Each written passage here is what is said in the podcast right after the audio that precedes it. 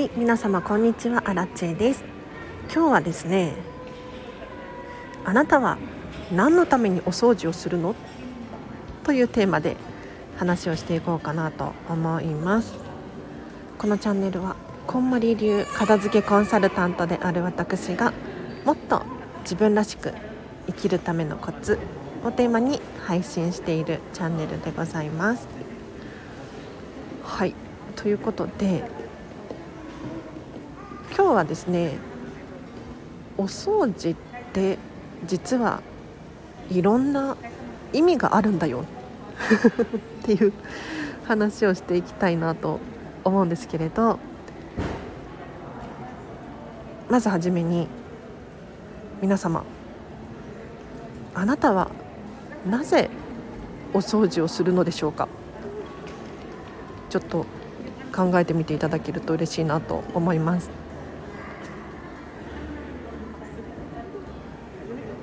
実はですね本当にたくさんの理由があって皆様お掃除をされているかと思うんですけれど基本的にはですね汚れを拭い去る作業。これがお掃除かなと思います。それにプラスアルファでいろんな意味があるんですけれど例えばですね明日お客様が来る。となった場合はおそらくお掃除すると思うんですけれどそこにはおもてなしという理由があるんじゃないかなと思います。他にもですね例えば赤ちゃんがいる。ペットを飼っている。という場合ですと誤って何か食べちゃったらまずいので床に置かないという意味からお掃除を徹底しているなんていう方もいらっしゃると思います。なのでね実はお掃除一つとってもそれぞれの置かれている環境によってどうしてお掃除をするのかという意味合いが変わってくるんですよ。これがなかなか面白いなと 他には実はこんまりコンサル仲間に「なんでお掃除するの?」っていうふうに聞いたらいろんな答えが返ってきてとにかくお掃除が好きで楽しいからっていう人もいれば瞑想になるよねもうお掃除ピカピカになることに集中して楽しく過ごせるよね。あとは運気が良くなるから。なんかね風水的にもお掃除いいらしいので気の巡りを良くするとかっていうふうにおっしゃってる方もいました。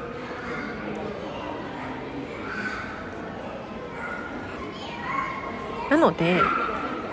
今日お伝えしたいのはねお掃除をただ汚れを拭い去る作業だっていうふうに思っていると確かに億劫だし辛いし なんか汚いところ触るの嫌だなって思うかもしれない。私もね正直お掃除はそんなに好きじゃないんだけれどでもやるんですよ。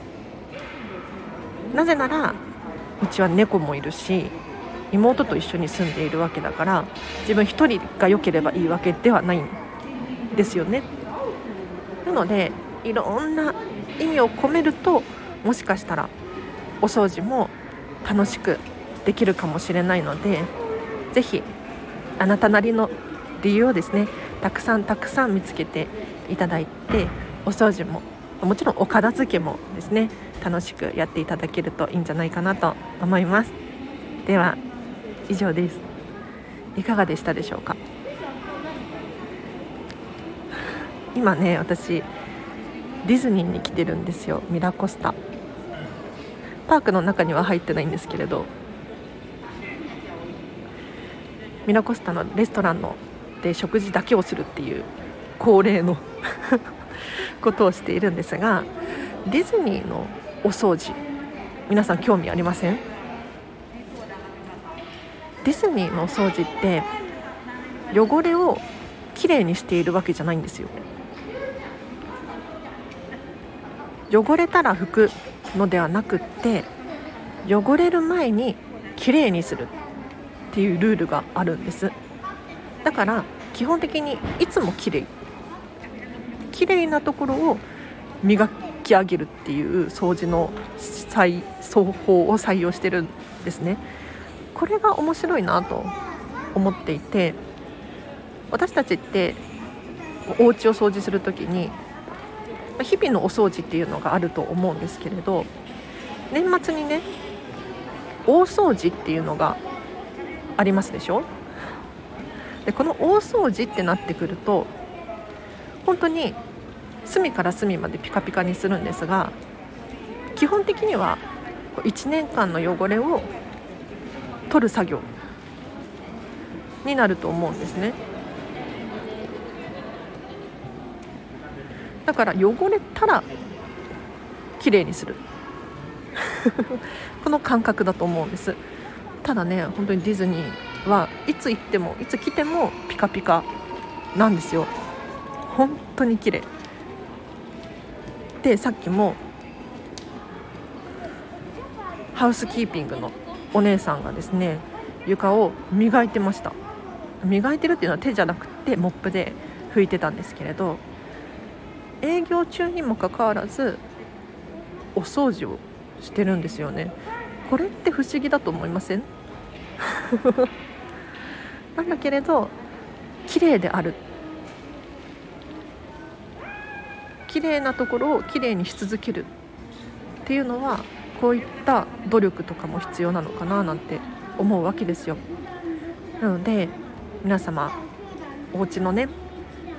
鏡とか照明とか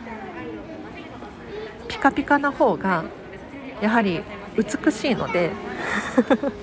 うん、綺麗なものをより綺麗にするっていうのは磨きがかかって本当に気持ちがいい行為なのでぜひねお掃除も力を入れるといいかなと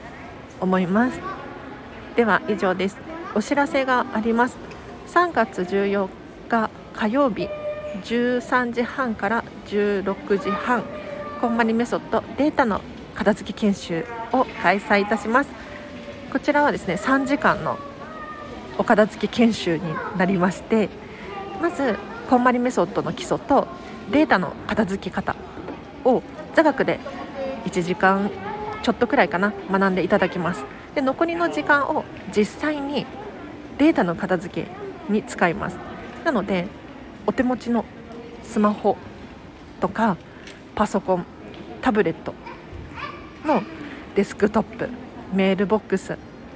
写真なんかをですねアラチと一緒に片付けていく。でわからないことがあれば随時私が答えさせていただきますのでかなりデータすっきりするんじゃないかなと思います。前回やった時も大好評で例えばスマホのホーム画面アプリが3ページ分あったんだけれど1ページに減りましたとかあとは写真の片付けをしてた人が1500枚も手放すことができました。っていうふうにおっしゃっていてすごく嬉しくなっちゃって。でもちろんね減らすことがいいことではなくって決断ができたっていうのが素晴らしいなと思っていて例えばアプリとかもね既存のアプリがあるじゃないですか。スマホにもともと入っているなんだろう電話帳とかメモ帳とかいろいろありますよね。これらを